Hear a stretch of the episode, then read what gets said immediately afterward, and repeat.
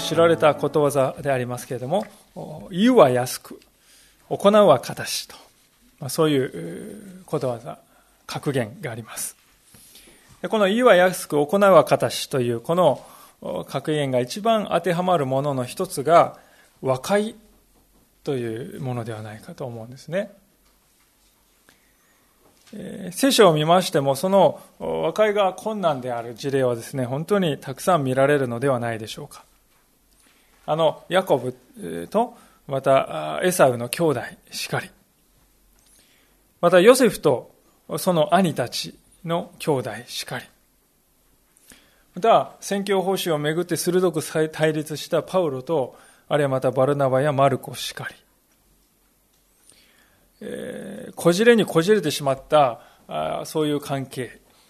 を罪にとらわれた人間が和解へと導くということはもう本当にですね、こう奇跡のようなですね、ことに思えるんであります。で、私たちが世の中を見ますときにですね、そのようにもう奇跡のようだ。こんなことは無理だと言って諦め、またなかったことにされ、そして蓋をされてしまった壊れた関係というものが本当に多々あるのではないか、思うわけです。しかし聖書は、そのような不可能に思える和解が神様の力によって成し遂げられるというありさまを私たちにたくさん示してくださっています。何がそれを可能にするのでしょうか？何が引き裂かれてしまった関係のただ中ただ中から兄弟を生み出すのでしょうか？今日ご一緒に学びたいのはそのことであります。まずは、そのようなですね、分断が引き起こされる原因についてですが、イエス様は次のように語っておられるわけであります。15節を見てみたいと思いますが、こう言っております。もまたもしあなたの兄弟が罪を犯したなら、行って二人だけのところで責めなさい。もし聞き入れたら、あなたは兄弟を得たのです。ここであなたの兄弟がと書いてありますから、これは同じ信仰の共同体に属している人々ということであります。一般のですね、その他多くの人々のことを表しているというわけではない、兄弟の罪ということを表しているわけであります。で、その兄弟が犯した罪というのは具体的にはどういうことであるのか。ということですね。まあ、罪っていうと非常にこう一般的な幅広いふうに思えるわけであります。しかし、ある仲介者がですね、この罪というものは何か、それはすなわち和解を必要とするような行為だと、そう言っているわけであります。後に和解が必要となるようなこと、それを罪だとこう言うわけですね。これは非常にわかりやすい定義ではないかと思うのであります。私たちはともすると罪というものをですね、この何か絶対悪であるかのようにですね、そういうふうに理解しがちであります。絶対的に悪い悪がある。言語道断の腹黒さがある。同行した法獣と同行した法灯がある。それが私たちにとって罪なんだと、そういうふうにですね、まあ、世の中では、また私たちもどこか理解しているので、そう理解しているのではないかと思いますね。もちろんそれは罪なんです。しかし、それは罪の一部でしかない。罪の本質は何かと言いますと、聖書は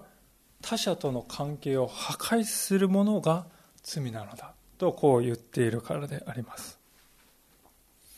他者との関係を破壊するもの、それが罪なんだと聖書は言うんですね。でそれはね、あのあのアダムとエヴァの創世記に記されているあのアダムとエヴァの犯した最初の罪の場面をですねご覧になってもよくわかるんではないかと思うんですよ皆さんもうすでにあのお話は何度もお読みになったかと思うのですけれども、えあの場面でですね、エヴァが行ったことというのは皆さん、極悪非道で言語道断の行動だったと言えるでしょうか。エヴァがしたことはですね、何かこう、頭を殴りつけてですね、反殺しにしたとかそういうことではなくて、動作としてただ木の実を取ってパクッとこう食べて夫も美味しいわよと言ってこう渡した渡した。で夫は夫でそれをですね何も言わずに受けて一緒に食べたということなんです。動作としては何もない何でもない何気ないことであります。それのどこが一体、えー、究極のこうなんていうか悪が潜んでいるのかっていうね一般の人であれば思うわけですよ。でも皆さんこれが罪なんだと。聖書が言うわけであります。なぜでしょうか？それはその木の実が神様が食べるならば必ず死ぬと言って禁じた木の実だったからであります。でそのことを知っているにもかかわらずそれを無視してそれをですね、えー、放棄してそのようなものは何でもないと否定して足毛にしてエヴァは自分の意思を押し通しそれを食べるということであります。で心に神と決別したってことなんですよね。この時にですねエヴァは神様と決別した、まあ、アダムもそうですけども。この瞬間からですね彼らは神の子とし生きるのをもうやめたということです。そう神はもはや父ではない。私の父は神ではない。じゃあ誰が父ですか？それこそこの蛇である。サタンである。そういうふうにですね、まあ、父替え親替えをして生きるという道をですね選んだわけですよ。でここでですね神様との関係が決定的に破壊され断絶しました。聖書がこれを罪の始まりだと言って私たちに説明しているということが非常に重要な意味を持っていると思います。皆さん罪というものはそれがですね見るからにおぞましくてこう醜くてですねもう恐怖するもんだから罪なんじゃないんですよね。罪は神様との関係を破壊して断絶させるからこそ罪なんで悪なんであります。罪というものはまた神様との関係ではなく人との関係もですね破壊して断絶します。私たちが犯した罪によって人との関係が壊れます。夫婦の関係が壊れ親子の関係が壊れ友人知人との関係を壊れます。だからそれは悪だと言われている。罪を犯したアダムとエヴァとの間に起こった変化はまさにその断絶破壊を表しているんじゃないでしょうか。何でもない木の実を取って食べてそれを渡したそれに過ぎない始まりそこから始まった罪なのにその結果は何かというと夫婦はお互いを隠し合うようになり愛の関係から支配と非支配という関係に変わってしまったっていうんですね。私たちの周りで起こっている起こっている家庭問題っていうのはですねあるいはまた夫婦の問題あるいは人間関係の問題っていうのは全部ですねそこから来てるんじゃないでしょうか。ですから罪というものは関係を破壊するものであるからこそ罪なのであります。で、この罪をですね、聖書は正面から取り扱うわけであります。皆さん、聖書が書かれた目的の中心というものは、そのようにしてズタズタに切り裂かれて損なわれてしまった神様との関係、あるいはまた私たちとの傍らにいる人々との関係を、神様がどのようにして癒して回復に導いてくださるか、それを教えるためにあると言ってもよいでしょう。その意味で聖書は和解の書だとも言えるわけであります。でそのために必要な手順というものをイエス様は今日の箇所で詳しく取り扱ってくださっているわけであるあります。で一体それはどのようにしてなされるのか、え、少し詳しく見ていきたいと思いますがまず第一のことは責めるということであります。15節で書いてありますように責める。攻めなさいって書いてありますね。よく皆さん攻めるっていうと、あんたがっていうですね、そういう球団のですね、雰囲気を感じますけれども、イエス様がですね、意図していることっていうのは、そういうふうに球団、こうね、球団することではないわけですよね。それはこの攻めるという、ここでこの攻めると訳されている言葉がですね、別の箇所を見るとですね、明るみに出すと訳されているんですよ。あるいはまた別の箇所では、認めさせるとも訳されています。あるいはまた他の箇所を見ると、正すとも訳されています。ですから、この責めるという言葉はですね、意図するところは何かというと、暗闇の中にね、隠れていたものを明るみに出してあげる。あるいはまた回復を願いつつ、光の中に導いて正してあげる。そういうことなんです。それがこの責めるという言葉の意味なんですね。で、暗闇の中に隠れたものを光の中に出すんですから、これは要するにどういうことかというとですね、見て見ぬふりはしないということなんです。つまり、直面するということであります。この直面するということが現代の時代はですね、本当におろそかにされている時代だと思うんですね。この時代というのは以前のですね、歴史上どの時代にも増して、表面を取り繕うということが簡単にできる時代になったと思います。例えば皆さんテレビをですね、お家に帰ってテレビをつけますと、様々な芸能人の方やですね、あるいはコメンテーターの方が出てきて、面白ふ面白おかしくですね、話し合って私たちはそれを見て笑ってね、笑うのはいいことだと思いますけども、時にはですね、このコメンテーター、批評家の方がですね、真面目にこう議論していますね。インターネットを見てもそうであります。美しいですね、そうだという文章がですね、ブログにこう書かれて、フェイスブックを見ますとですね、見栄えの良いですね、家族写真がこうアップロードされて、LINE を使いますとですね、本当に楽しかったことがですね、シェアされて。しかし皆さん、それは本当の彼らを表していると言えるでしょうか誰もそこに映し出されている人々の心の内側を知ることはない。内側や内側を見ると憤りやですね、えー、怒りで満ちていながら、さも穏やかな表情ですね、こう装って作ろうということもできてしまいます。以前よりも簡単にできる時代です。私たち内側を見ると問題でいっぱいなのに、まるで問題など何一つないですよというふうに見せるということもたやすい時代であります。時に問題を指摘してくれる、えー、心のある友をですね、いなかったことにする。その忠告の言葉を聞かなかったかのように振る舞うということもありがちであります。聖書がこの世というふうに言っているこの世とはですね、まさにそういうところだと言っても差し支えないと思うんですよね。でだからこそイエス様はですね、言われるわけです。そうではないと。真の兄弟というのは何か、それは真実を告げる人だとこう言います。見なかったことにする人ではなくて、愛を持って直面する人。この人は和解を必要としていると感じたら、勇気を持ってそれを語ることができる人。それが神の家族の交わりなんだとイエス様は語られます。ある仲介者がですね、このことを次のように語っているわけであります。ちょっとご紹介したいと思いますけれども、多くのクリスチャンは罪を、兄弟の罪を知ったときに、臭いものに蓋をするという選択肢を選んでいる。それこそが許すことだと信じているからである。そして何もかもがうまくいっており、別段何も誤ったことなどしなかったんだというふうに振る舞うのである。許しというものはそうではない。それは確かに起こったことであり、問題であったと認めて、それに対処して愛することへと至らせて、そして再び互いを受け入れ合う、これが許しである。とこう言うんですよね。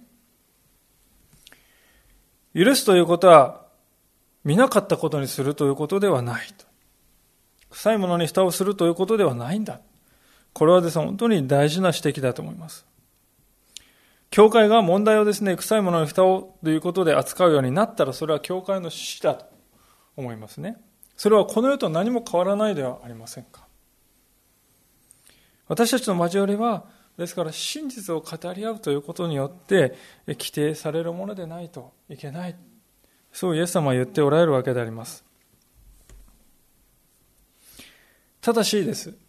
真実を告げると言っても、闇雲に告げてよいというわけではなくて、方法が重要であります。どのように真実を告げるか、これが大事だとこう言うんですね。15節のこの言葉を見ると、責める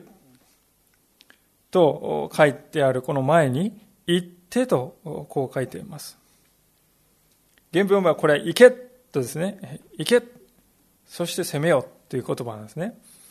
行けというのはですね、今でも、今いるところから動きなさい、行きなさい、離れなさいということです。つまり、公の場はふさわしくないわけです。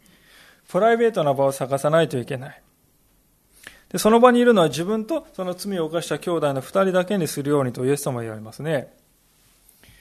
でこれがですね、実は指摘をする、される側もさることながら、指摘をする側の人にとってはですね、実にチャレンジングなですね、設定だと思うんですよね。これ勇気いりますよね。言うってことは、直面するってことは。で、謙遜にならないといけません。何よりも祈らなければできないことです。そもそも1対1で向き合うということはですね、あんただってそうじゃないかって、そういうね、反対に自分が批判され批判されるかもしれない、そういう可能性だってあるわけで、でもそれもそれも受け入れる覚悟がないとできないんですよね。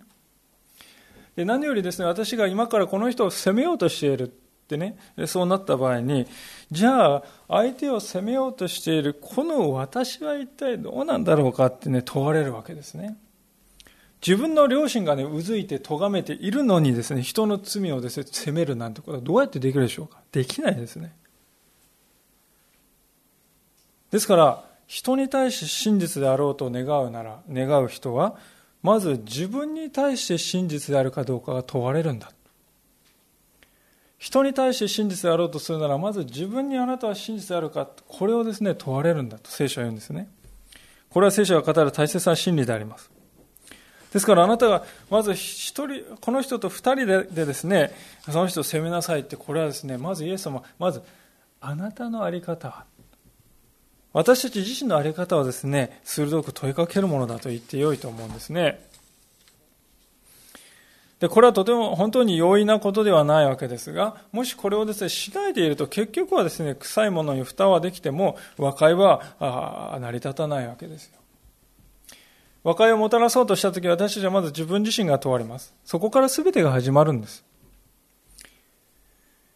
イエス様はこの地上に教会を打ち立てられた目的というのはまさにそこにあると思うんですよね。私たちは兄弟に対して真実であろうとするからこそ自分に対しても真実でないといけないなと思えるんじゃないでしょうか。これこそ教会の交わりを持つ偉大な力だと思うんですよね。で、そうやってですね、真実を語れた時に幸いにしてうまくいく場合もあるわけであります。イエス様はその時の祝福をあなたは兄弟を得たのですとこう言っていますね。これはちょっと不思議な表現だと思います。15節を見ると、あなたの兄弟が罪を犯したら、え、兄弟って言ってるじゃありませんかにもかかわらず、あなたは兄弟を得たのですってこう言うんですね。まあ、あたかもですね、最初に言ったあなたの兄弟っていうのは、兄弟のように見えるけれども、実際は兄弟ではないような、まあ、そんなですね、えー、言い方じゃないでしょうかね。実はこの兄弟得るというのは他の箇所では儲けるともこう訳されている箇所があります。タラントの例えのところで私は5タラント使ってもう5タラント儲けました。その儲けましたっていうのをこの兄弟と得たっていうのと同じ言葉ですね。何もないところから新たに生み出されて得るということです。つまり罪を犯している兄弟、私たちはそのことを知ったならば、その兄弟はもう兄弟という名がついているんだけども、しかし、その人は迷い出た羊、失われた羊のようなものなんだ。その彼を悔い改めに導くなら、その羊を発見したことになる。つまり、新たに得ることになるんだ。信仰を持ちながら罪を犯して生きている、それは失われた人なんだ。あなたはその失われた人を導きなさい。それがイエス様の願っておられることではないかと思うんですよね。でもしそれが本当に若いがそこに成し遂げられたら、それはあなたは兄弟を見出した。兄弟を得たんだと。そう、イエス様は祝福してくださるわけであります。で、それはですね、忠告が、ここまではこう忠告が聞き入られた場合です。しかし、そうではない場合もある。ちゃんとイエス様はそのことも想定しておられて、こう言っておられます。16節もし聞き入れられない、聞き入れないなら、他に一人か二人を一緒に連れて行きなさい。二人か三人の証人の口によって全ての事実が確認されるためです。こう言われます。自分の他に一人や二人をですね、呼んでくるっていうのはですね、数の力に頼んでね、1対3でね、言えばですね、相手も迫力に押されてって、もちろんそんな意味ではないですよ。証人として呼びなさいということですね。で、そもそも最初の1対1の時の忠告が受け入れられないということはどういうことかというと、相手がですね、あんたの言うことは間違っているって、そういう反応を示したということです。私たちはよくやりがちなのはですね、いやいや、あんたの方が間違ってるでしょって。いやいや、あんただって、こういう感じなんですね。やりとり、応酬になるんです。それは無益だと。これは神様の、イエス様の望まれることじゃないんです。イエス様はそこに望んでおられることを私たちに一旦下がりなさい。そして客観性を高めなさいとイエス様は言われますね。で、これは立法に打ち立てられた原則によるものであります。新明記の19章の15節というところにこのように書かれているわけであります。新明記の19章の15節ですね。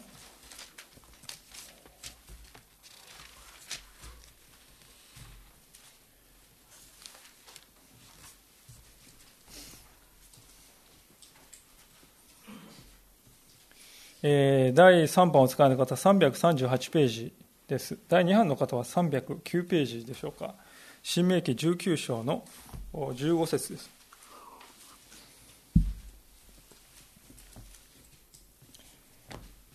読ませていただきます。どんな咎でもどんな罪でも、すべて人が犯した罪は、一人の証人によっては立証されない。2人の証人の証言または3人の証人の証言によってそのことは立証されなければならない。とこういうわけです。証人は必ず複数ですね立てるようにというのが聖書の教えであります。でこの証人にはですね非常に高い倫理観が求められたわけであります、えー16節その次の16節を見ると、もしある人に不正な証言をするために悪意のある証人が立ったときはという、いわゆる偽証をするようなですね、場合のことがこうずっと書いてあって、最後にですね、何て書いてあるかというと、21節をご覧ください。憐れみをかけてならに命には命、目には目、歯には歯、手には手、足には足と。目には目、歯には歯ってですね、道外復習法と呼ばれるこの言葉っていうのは旧約聖書に3回しか出てきません。その3回のうちの1回が、嘘の証言をするということに対して語られているんですよ。ですから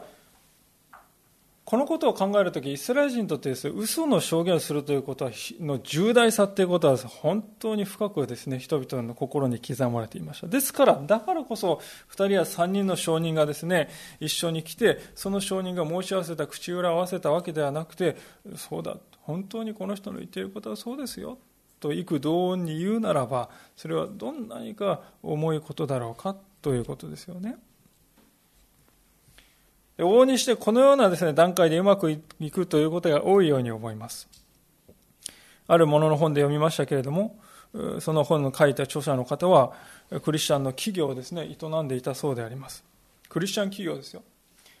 で従業員の方はみんなクリスチャンでありました。しかしある時にですね不正な会計がですね発見されたのであります。もちろんそのことをですね担当のその従業員に指摘しに行ったわけでありますけれども自分一人で行った時にはですね一体何のことですか？そういう反応をされたそうです。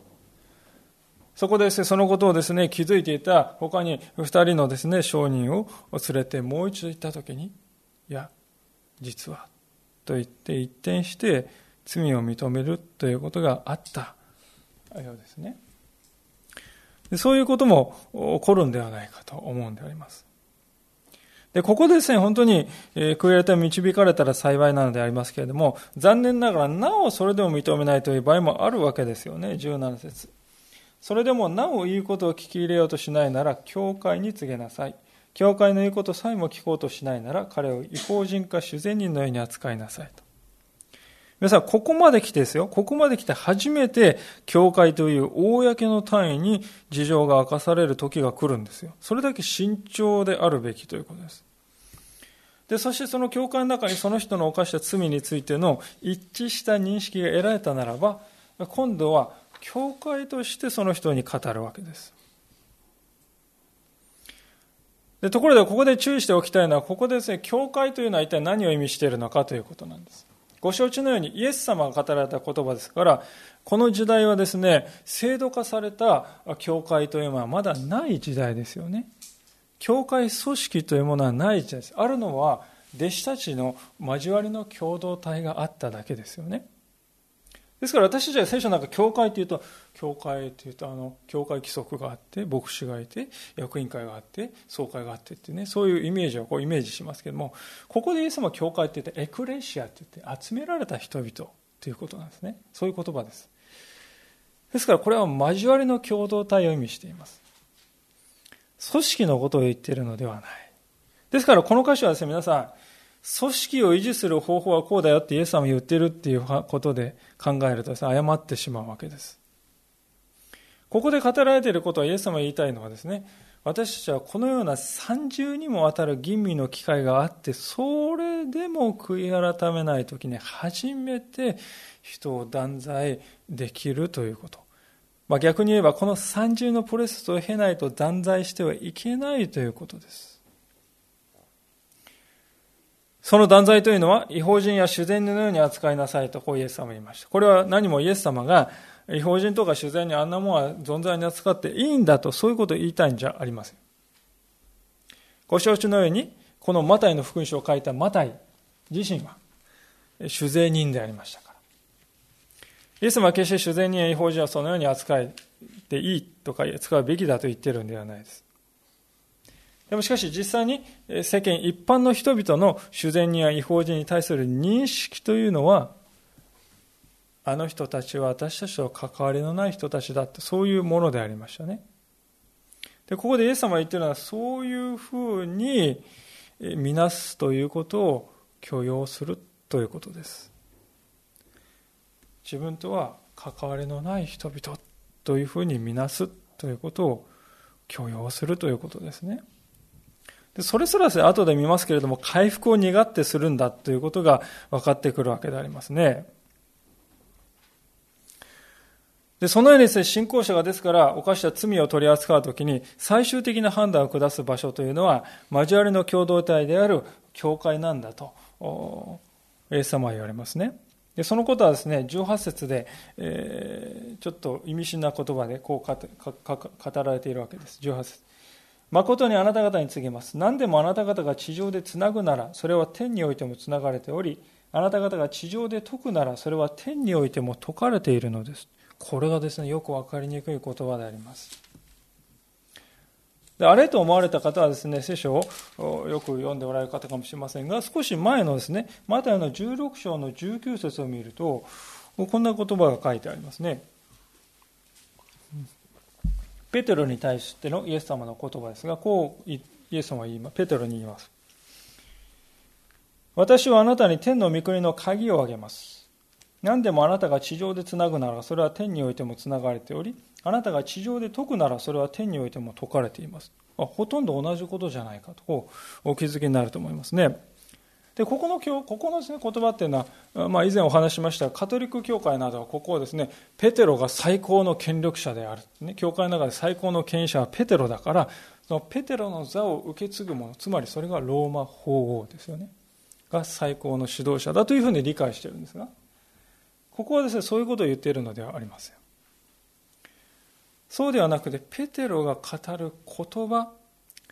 その言葉に対して、ペテロの証言に対して、人がどういう態度を取るか、それがその人の天の御国における在り方を左右し決定づけることになるということですね。ペテロ自身がですね、裁き、裁き、裁き主になるんじゃないです。ペテロが裁くんじゃないです。そうじゃなくて、ペテロがイエス様について、イエス様はこういう方ですよ。皆さん、イエス様を信じてください。まあ、そのように、聖書の中にペテロの言葉が書かれています。マルコの福音書はペテロの証言と言われています。そのペテロの、使徒のペテロの言葉を聞いてそれをどう受けるか、どういう態度を取るか、それがその人を決定づけることになるということを言っているんですね。地上でペテロがですね、語った言葉が、それにどういう態度を取るかが、天におけるその人の歩みを決定づけることになる。それがね、地上でつなぐなら天でもつながれて、こう、つながっているということなんです。で、今日の箇所はですね、まさにそれと同じことを言ってるんですが、今度はペテロの個人のことを言ってるんじゃなくて、教会のことを言ってます。あなた方と言っていますから、教会のことであります。つまり、教会がですね、愛を持って一致して語ったことを聞き入れないということがもしあるならば、それはその人の天の御国での在り方に決定的な影響を与えるということなんですね。教会はそういう任務を神様から託されているんだということですよ。重大であります。で、しかし誤解してはならないこともあります。それは先ほど言いましたように、ペテロがですね、えー、最高権力者でペテロは裁くっていうふうに勘違いした人もいるって言いましたけども、ここもですね、教会が裁くんじゃないですよ。教会が最高裁判所の役割を果たすのではないんですね。しばしば教会はその点で失敗するんではないかと思います。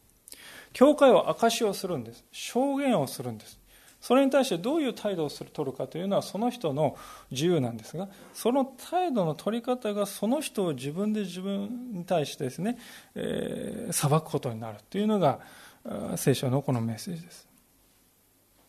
ですから往々にしてですね教会というものは、えー、ここで書かれている教会これは牧師のことであり役員のことであり教会リーダーのことだというふうに解釈する向きがあるんですけどそういうことを言ってるんではないですね。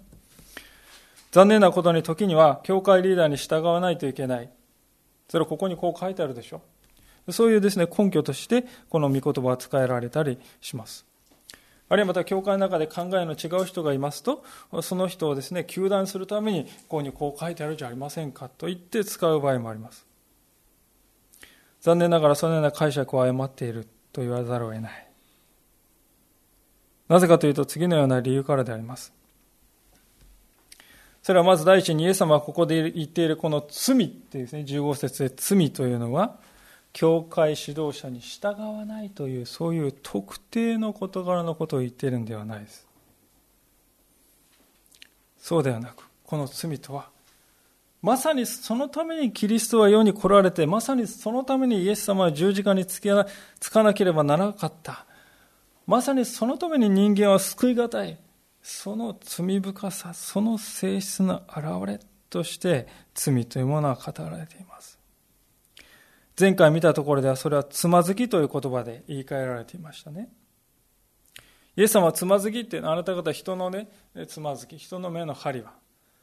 人の目の治療は気がつくけれど、自分の目は、目の針は気がつかないとこう言いました。あなた方のうちにつまずきがある。その内側にあるつまずきをえぐり出して完全に放棄しなさいとイエス様は言いました。想定されているのはそういう意味での罪深さであります。ですからこれをですね、牧師との人間関係、あるいは教会とのこの立場というものに理解すると、理解をですね、誤ってしまう。そういう小さい領域のことを言っているのではないわけです。第二の理由は、動機の問題であります。皆さん、今日読んできました15節からのところで書いてあるこの規定ですよね。これは皆さん、ある兄弟を罪に定めて断罪したい、そのために書かれたんですか？それともその兄弟を信仰の回復に導きたい、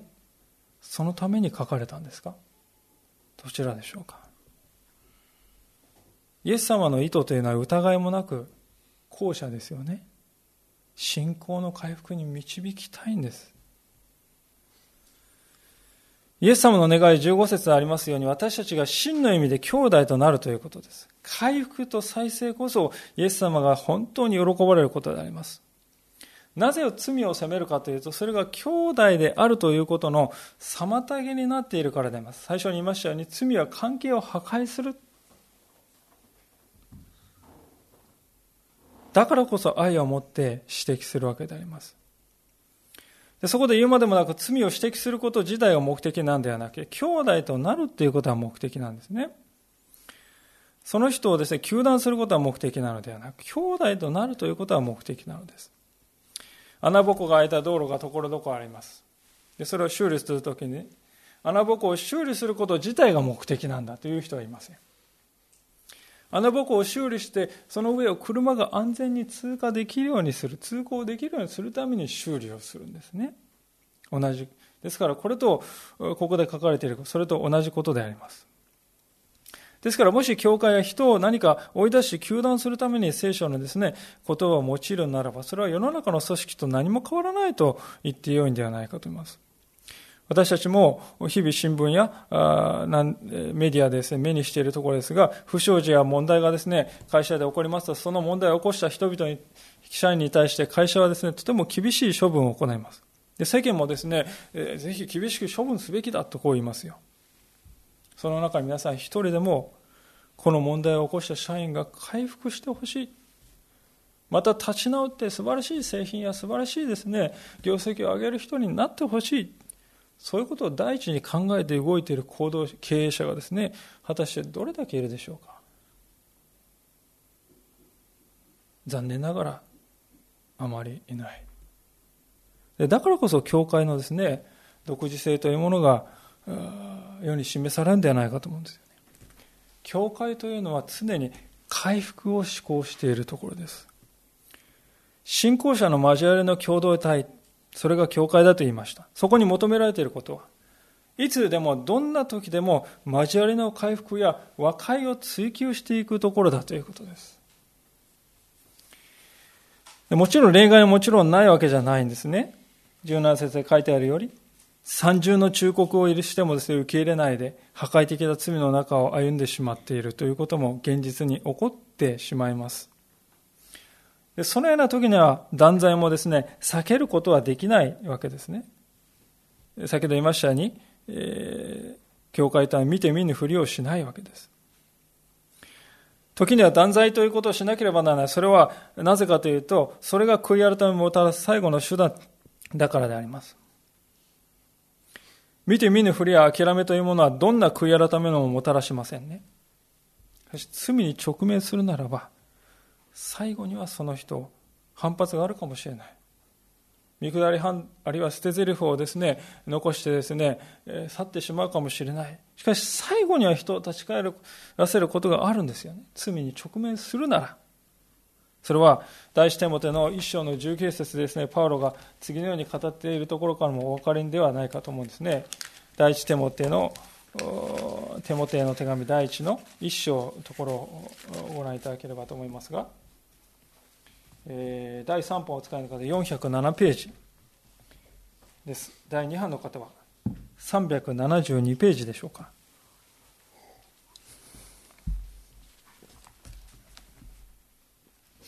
第一手モテの一章の19節であります。お読みいたします。ある人たちは正しい良心を捨てて信仰の破線に遭いました。その中にはヒメナオとアレキサンデルがいます。私は彼らをサタンに引き渡しました。それは神を汚してはならないことを彼らに学ばせるためです。いやこれがですね聖書の言葉だろうかと思いますよ彼らをサタンに引き渡したいや強烈なことを言うなとですね思いますねしかし最後のタクを見てくださいそれは何のためか彼らに学ばせるためだと言いますよ残念ながらそのようにしてですね一切は本当にこう断ち切られて置かれてみないとわからない学べない人というもいるわけであります。あの宝刀息子はまさにそうだったのではないでしょうか。父親としては本当に言いたいこともあり、事実言ったかもしれません。しかし彼には聞く耳がなかった。ある意味では父親はその息子をですね、行けばサタンの餌食になるかもしれない。分かっていてもなお引き渡さなければならない。そういう時もあり得るということですね。でもですよ、皆さん。それは何のためですか？本当にサタンにですね、引き渡して滅びてしまえと思ってる言ってるんですが、そうではない。最後には彼らが救われることはあくまでも願っている。だからこそそうする。